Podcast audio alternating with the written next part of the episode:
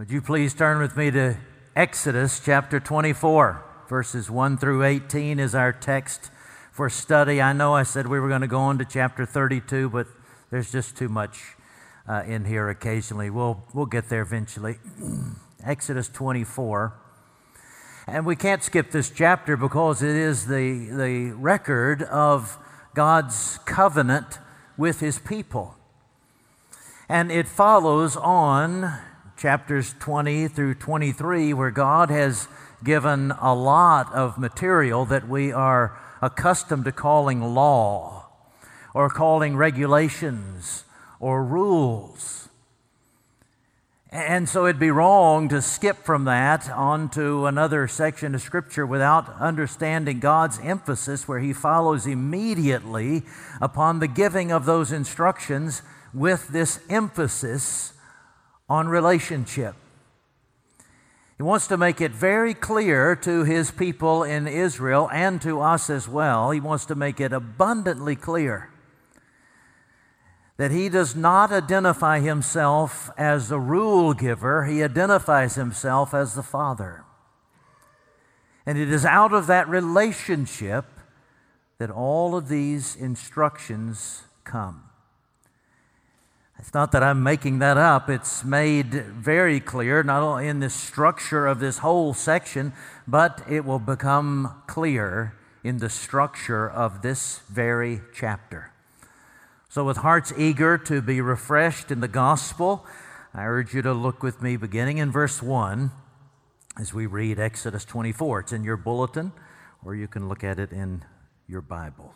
Then he said to Moses, "Come up to the Lord, you and Aaron, Nadab and Abihu, and seventy of the elders of Israel, and worship from afar.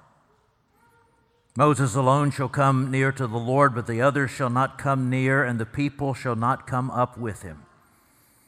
Moses came and told the people all the words of the Lord and all the rules, and all the people answered with one voice and said, "All the words that the Lord has spoken we will do." And Moses wrote down all the words of the Lord. He rose early in the morning, built an altar at the foot of the mountain and twelve pillars according to the twelve tribes of Israel. And he sent young men of the people of Israel who offered burnt offerings and sacrificed peace offerings of oxen to the Lord. And Moses took half of the blood and put it in basins, half of the blood he threw against the altar. Then he took the book of the covenant and read it in the hearing of the people. And they said again, "All that the Lord has spoken we will do, and we will be obedient." And Moses took the blood and threw it on the people and said, "Behold, the blood of the covenant that the Lord has made with you in accordance with all these words." Then Moses and Aaron, Nadab and Abihu, and seventy of the elders of Israel went up, and they saw the God of Israel. There was under his feet, as it were, a pavement of sapphire stone like the very heaven for clearness. And he did not lay his hand on the chief men of the people of Israel. They beheld God and ate and drank. The Lord said to Moses, "Come up to me on the mountain and wait there, that I may give you the tablets of stone with the law and the commandment which I have written for their instruction." So Moses rose with his assistant Joshua, and Moses went up into the mountain of God, and he said to the elders, "Wait here for us until we return to you, and behold, Aaron and Hur are with you. Whoever has a dispute, let him go to them." Then Moses went up on the mountain, and the cloud covered the mountain. The glory of the Lord dwelt on Mount Sinai, and the cloud covered it six days. And on the seventh day he called to Moses out of the midst of the cloud. Now the appearance of the glory of the Lord was like a devouring fire on the top of the mountain in the sight of the people of Israel. Moses entered the cloud and went up on the mountain. And Moses was on the mountain forty days and forty nights. Brothers and sisters, the grass withers and the flower fades, but the word of our God will stand forever. Let's pray together. O Lord, would you open our eyes that we would see your holiness? Would you open our ears that we would hear your grace? And open our hearts that we would believe that we are loved by God the Father in the Lord Jesus Christ. Fall on us, Holy Spirit, we pray in Jesus' name. God's people said together, amen. Many years ago, I was preaching on the radio. We had a radio broadcast in, in Saint Louis, and at the time, I was preaching through the book of Deuteronomy.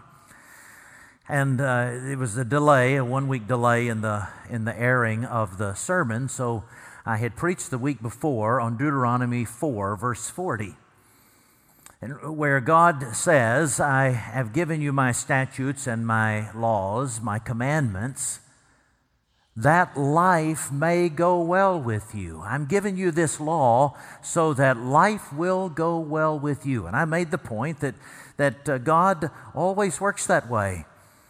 He, he, he gives his law so that life would go well with us. And he, he wants life to go well with us because he loves us. That his law is an expression, his directions are an expression of his loving grace. The day after that, that uh, aired, uh, someone called the church and asked for me, and she was, this woman was very angry, very angry with me. She was going to set me straight. That God doesn't give his law by grace. God is not under obligation to do that. And we're not to be motivated to obey his commandments by love or grace.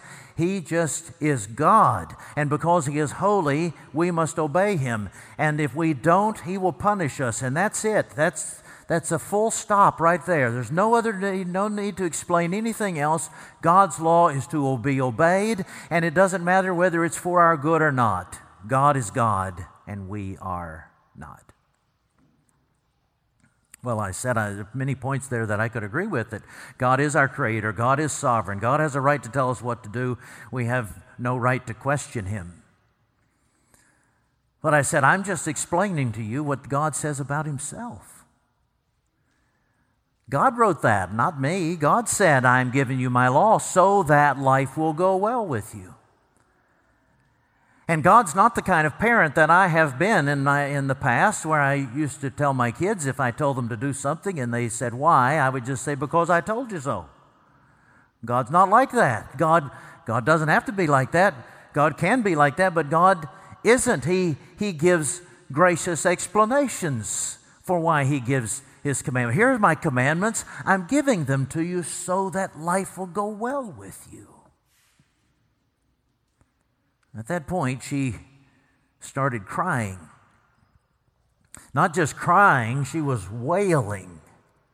Her heart was breaking because she said, just last night I asked my husband if he loved me, and he told me, I love you according to the law. She told me who her husband was. It made perfect sense. He was well known in our community as a Christian activist who never won anybody to his causes because he was so hateful. He was so angry. He was so harsh, so legalistic. And so she said, I heard what he was saying to me. He was saying to me he felt no love for me. He was only loving me because God commanded him to love me. And praise the Lord, over some time with explanation, she came to the point of realizing that her husband's conception of law was wrong. It was unbiblical. She came to embrace the gospel revealed in Scripture. Came to see that there is not this radical division between law and gospel, but that all of God's word is gospel. It's all good news because it comes out of his heart of love for us. That the Bible makes that point explicitly, as we've said from Deuteronomy four and many other places in Scripture. It makes it by means of historical order. For instance, when when God brought the people of Israel out of, out of Egypt, he, he brought them out before he gave them the law, so that there could be no confusion that, oh, well, because we said we would obey his law, because we've been marginally obedient, God has rewarded us with escape. No, he brings them out. He brought them out even while they were clinging to some of their idols. He brought them out. He redeemed them. And only after he redeemed them did he give them the law as a response to grace. And he makes that point, as I said Uh, before, he makes, he frames this whole section with grace, and look at how he does it in this passage. This chapter is an example of a chiasm, a literary technique in Hebrew. We've talked about it numerous times, where the Hebrew writers would put the main point of the passage in the middle. You know, when we're taught to write, we, we make a topic sentence. This is what I'm going to talk about, and then we explain it. But in, in literary technique of Hebrews, of the Hebrew writers, was to put their, their main point in the center, and everything around it by parallel structure works its way to the middle. So that's what happens in this passage. The outside of the passage is about worship. The, the inside of the passage, slightly inside of that, is about uh, the commandments. And in the very middle is God's welcome of us as his friends. Let me show you how it plays out in the text, beginning in verses one and two, framed by the whole passage, framed by verses one and two, verses nine to eleven, and fifteen to eighteen. This is an example of what I uh, alluded to last week in, in Mary Wilson's research, in her dissertation, when she demonstrated in her dissertation from Deuteronomy that all of the law, every instruction of Scripture, that all of the law, Mosaic law, is framed by worship. That, that, that uh, as she puts it, the epicenter of Israelite life, of God's people, was to be worship. It drove everything.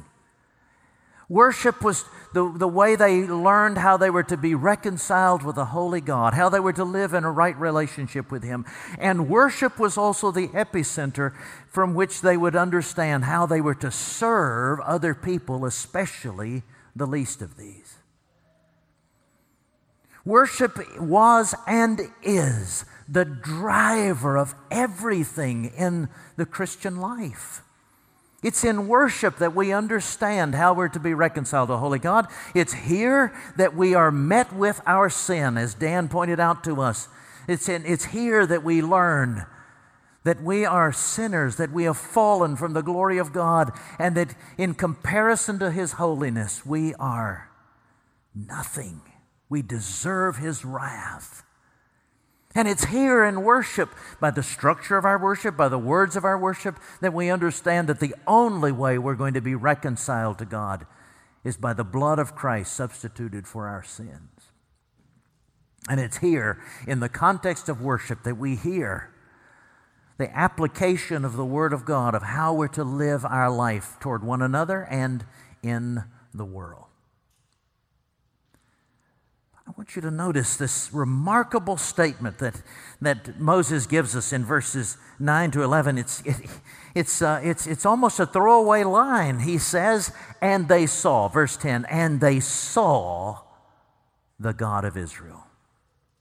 There was under his feet, as it were, a pavement of sapphire stone. This is, this is what Ezekiel will see as well. He saw the Son of Man on a pavement of sapphire stone. Now, commentators do backflips and all kinds of contortions to try to make this sound like they didn't actually see God. And and the way they, and the reason they, they give, some of them give such energy to proving that they didn't see God, they just saw a reflection of God indirectly, so forth, is because uh, later in the book of Exodus, they say nobody can see God and live. Well, why do you think it says in verse eleven? That God did not lay his hand on the chief men of the people of Israel? They beheld God. Because, yes, ordinarily you don't see God and live. But here, these sinful people, we know that Nadab and Abihu and Aaron will, will sin profoundly. We know Moses sinned from the past. These sinful men were welcomed into the presence of God. They saw God, and God allowed them to live.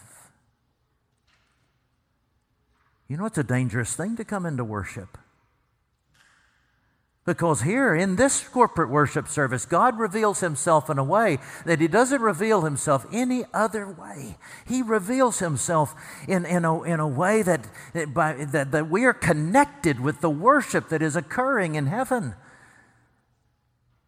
Bad things can happen to people, the Bible says, as people come arrogantly and carelessly into worship. Nadab and Abihu later were killed for their careless way of coming into worship. Somebody said that, that we shouldn't come in our Sunday best to worship. We should come with helmets and flak jackets because it's dangerous to come into the presence of God. He says the, the glory of the Lord is like a devouring fire on the top of the mountain. We've come into the presence of God. And not only are we told, not only are we allowed to live, but we're told, as we embrace Christ, that we're his treasured possession. And when you're his treasured possession, as we said last week, when you realize that you should be dead, that, that you should, you should be condemned to hell, that you deserve the judgment of God, and he has not only withheld it from you, but he has drawn you close, and he has called you his treasured possession. You can't help but worship.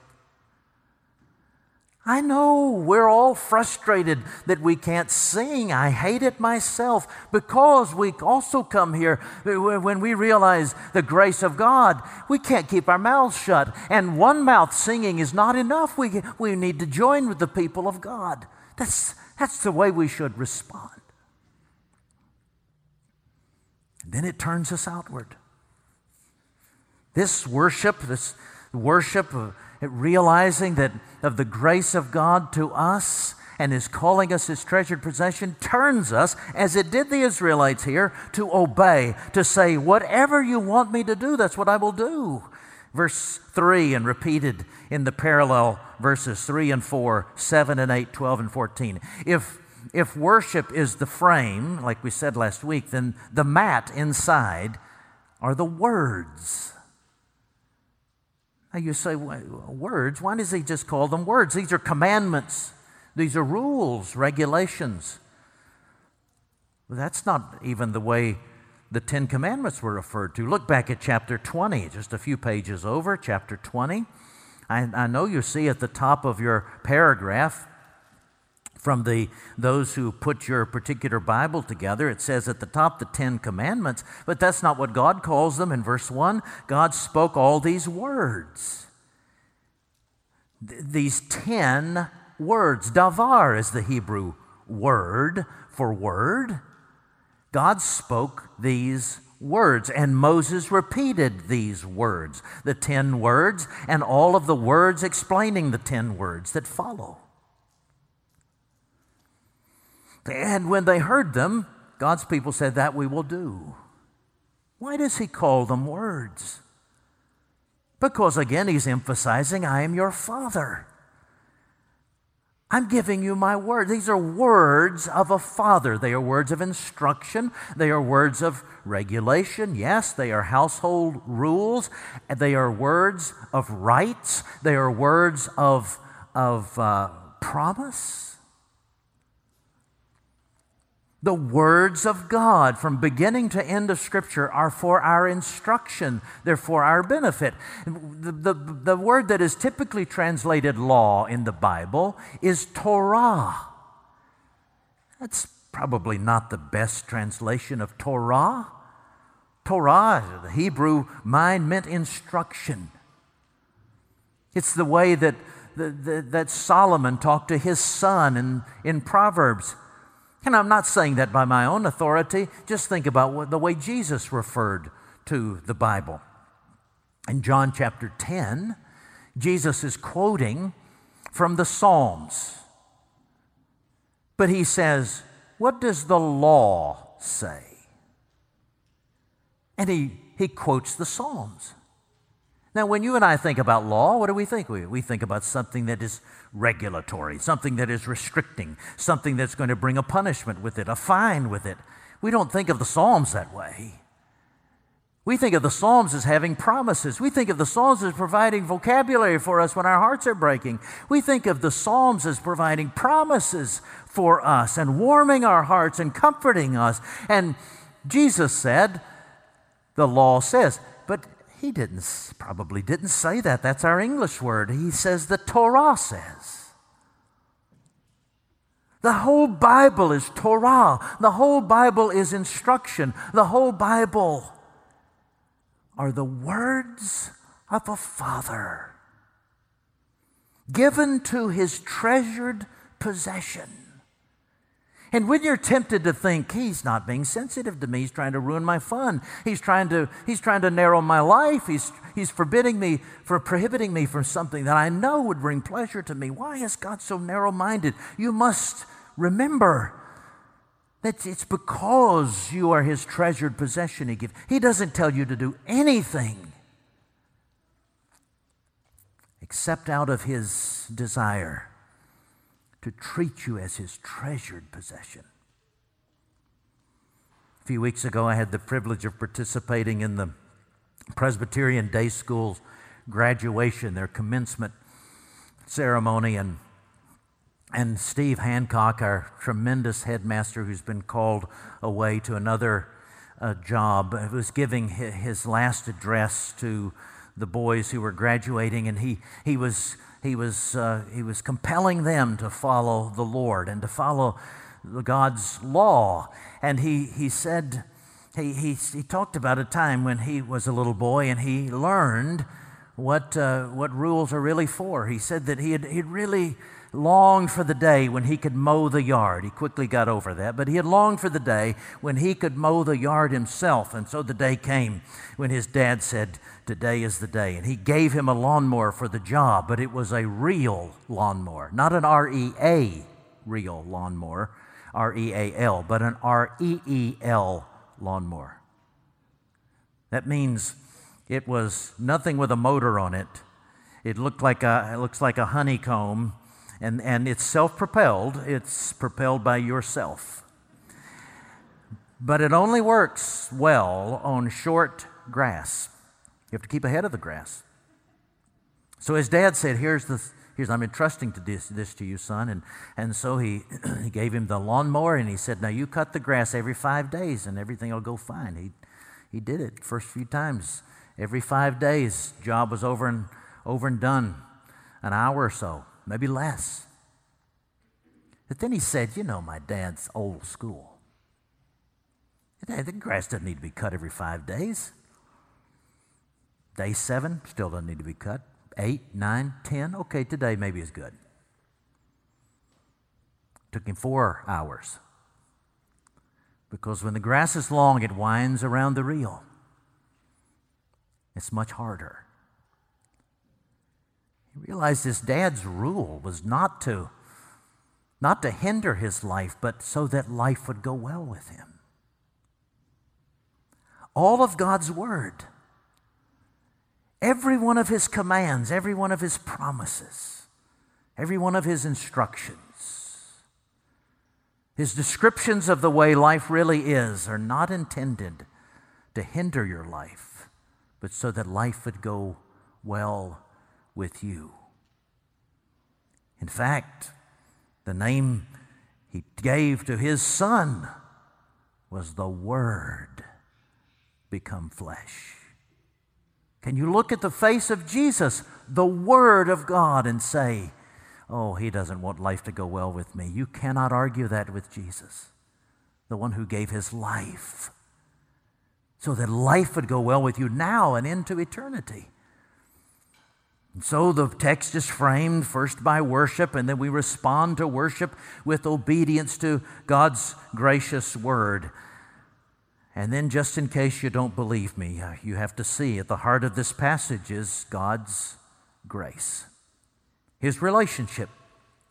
Verses four to six, Moses wrote down all the words of the Lord. By the way, remember I said that we are confirmed in our in our confidence that God's word is from God, that what is written by Moses and then and uh, what is canonized thereafter in the tradition of Moses is reliable. It's been objectively confirmed because of the signs they saw on Mount Sinai, but here are even stronger signs. They not only saw indirectly the signs of God's presence, they saw God.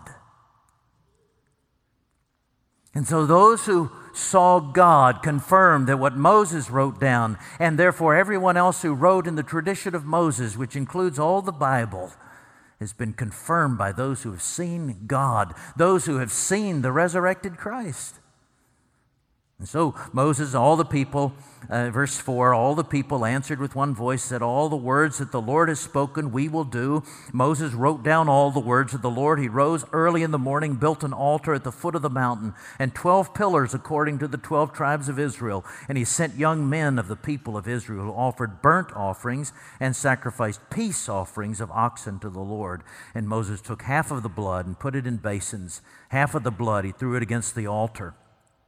And then look down at verse eleven. Remember that after they saw and they beheld God, they ate and they drank. What's going on here? God is showing these Old Testament people of God, as well as us, that He not only, He not only has made atonement for our sins, He welcomes us into fellowship with Him. Now, the, the atonement for our sins is clear enough, isn't it? We're, we're sort of familiar with these burnt offerings and all of this blood being spilled in the Old Testament of lambs and innocent animals in the place of sinners. This is God making a covenant. God is, God is saying, okay, we're going to come to an agreement. I'm going to make certain promises to you, and you're going to make certain promises to me. And whoever breaks these promises on either side will give his or her life blood for it. And so Moses slays an animal.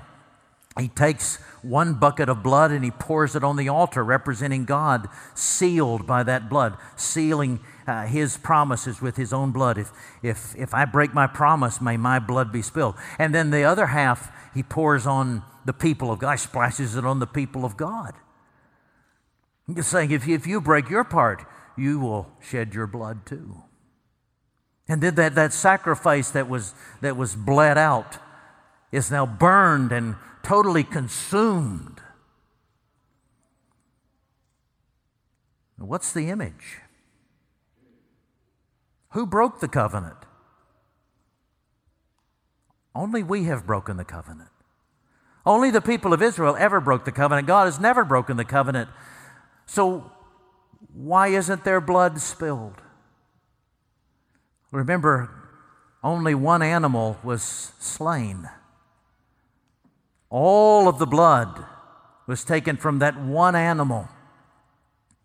And God was giving them a hint already. God was giving them a foretaste already. This is the way I will redeem you. You will be the breakers of the covenant, but I will have to fulfill your obligation to the covenant as well as my own. My son will be the last lamb, and his blood will atone for you and make peace with me. That's atonement, satisfaction for sin. It's only by that blood of the atonement that the, the people were not killed, the anticipation of the, the coming sacrifice of Jesus Christ. But that's not all that's here. He says uh, in verse five, here is the, here is the center of the passage. Sacrificing peace offerings. What was a peace offering? It's not a burnt offering. You didn't burn it. Animal was killed, but then the worshiper sat down with the priest and they ate together. It, it's what happened later in, in verse eleven. They sat down, they beheld God, and with God they sat down and ate and drank. This is what happens in, in every culture in a peace treaty. When, when enemies are being reconciled, when friends come together, what do they do? They eat. They eat together. The, the ancient root of the word hospitality goes back to the same word that from which we get hostile. So the Romans, uh, when they talked about guests and hosts, this, the, the same word was used for both. And, and in Roman times, here's what happened. The, the, when the host wanted to welcome a foreigner and take up the foreigner's cause and advocate for it to the Roman authorities, That, that that that guest who had no rights, maybe that guest who was in danger of being thrown out, that guest who was in danger of being punished, the host would welcome him into his home, feed him a meal, and by eating the same meal, sharing the same meal, the image was that they were bound together. And the host's identity was transferred to the foreigner, and the foreigner's identity was transferred to the host. And the host, therefore, stood in front of the Roman authorities and said, "This man is accepted because he is my friend. This man is accepted. We share the same food." Does that sound familiar to anything that you and I do in the church? When Jesus Christ said, "This is my body. This is the new, is the cup of the new covenant in my blood. Take and eat, drink from it, all of you. And as you do so, you are anticipating that day when you'll join at the wedding supper of the Lamb." This is, this is the supper that Jesus sets with his own blood-stained hands for us.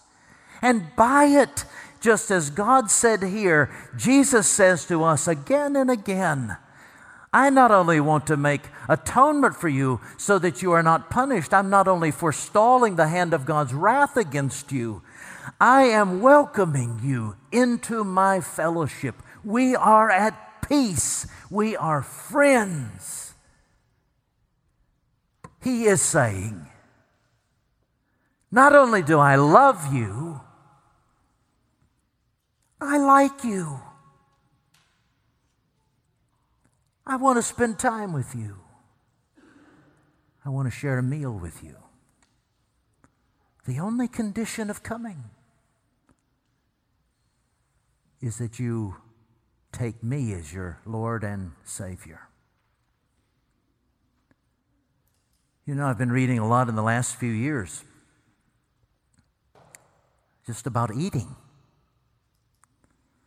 We've come to take eating, dining, meals for granted. We drive through, we drive down a lane in a parking lot and they shove food out of the window at us. You go to the grocery store, you get the food that's already prepared. Heat it up, eat it. We take it for granted.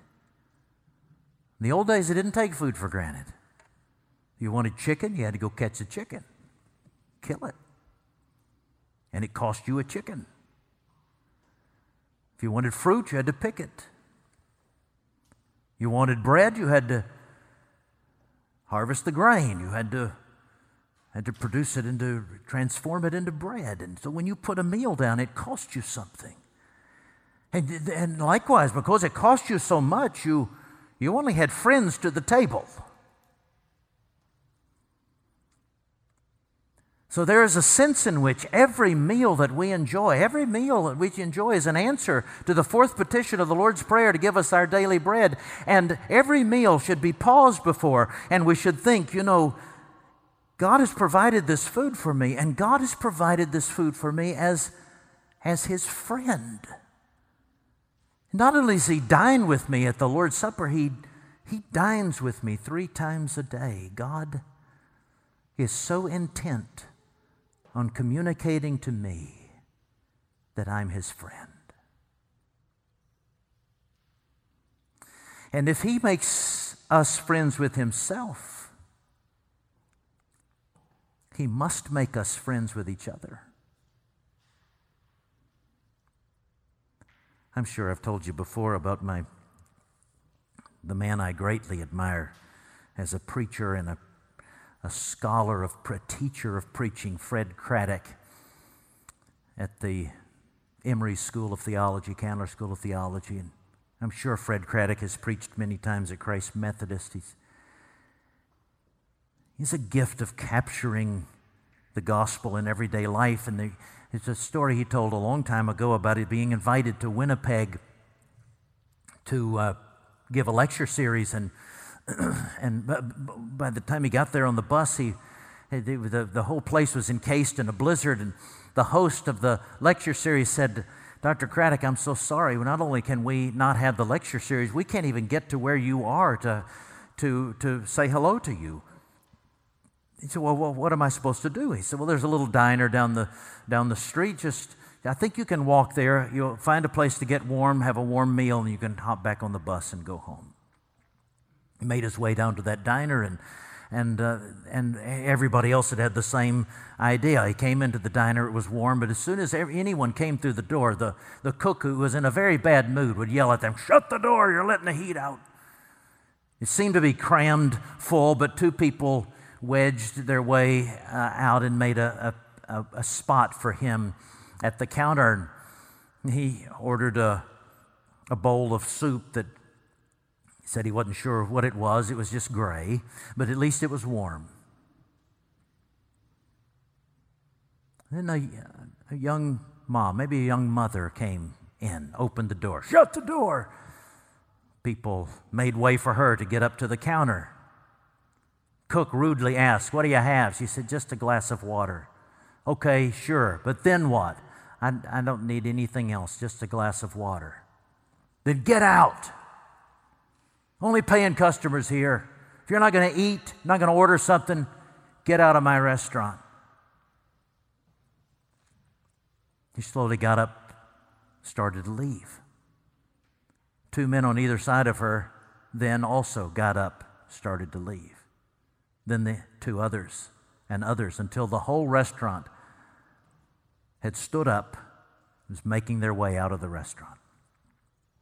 "Oh, no, no, no," the cook said. "Okay, okay, okay, she can stay. Everybody sit down." He let her stay. He even gave her a bowl of gray soup. And Craddock turned to his neighbor and said, "Who is that lady?" He said, "I don't know.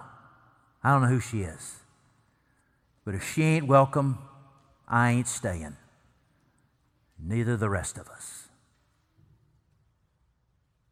Craddock said that gray soup started tasting better, and it reminded him of another meal, the meal of the family of God, the Lord's Supper. And in it we must say, if you ain't welcome, I ain't welcome. We're one family. And if Jesus can welcome me to the table, he can welcome you. And if Jesus can welcome me and call me brother, I am going to call you brother or sister. And if God can call me his friend and eat and drink with me, you're going to be my friend, thick or thin. My brothers and sisters, the devil is about much mischief.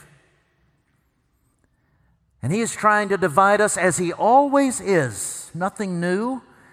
He's always trying to divide the body of Christ. He's always trying to divide Christians. He's always trying to get a foothold and create a schism. The devil is so creative, he can divide us over masks. He's so creative, he can divide us over the pandemic. He is so creative, he can divide us over the cars we drive, or he is he can divide us over where we live or how we educate our children. He can divide us over skin color. He tries to divide us over the way we vote. And any of any of those things, even Christians have the ability to say, you don't vote the way I do, you don't think the way I do, you express yourself the way I do about things not prescribed in Scripture. You, you, don't, uh, you don't act the way I do, then I'm going to dismiss you. You're not going to be my friend. You're not going to be my brother or sister. You don't have that right. And I don't either. And Jesus, who stands behind this table with blood-stained hands and feet and from his head and his side, says to you, if you're going to come near to me, you can't get nearer to me without giving nearer to each other. We must, brothers and sisters, resist all efforts of the evil one to divide us, and that we must express our unity in such a way that people look at us, look at us no matter what comes in this pandemic, no matter what comes in this economy, no matter what comes in this election. They must look at us and say, my, how astoundingly they love each other. There's no other explanation. Except that they've been loved by God in Jesus Christ. Let's do it. Let's pray.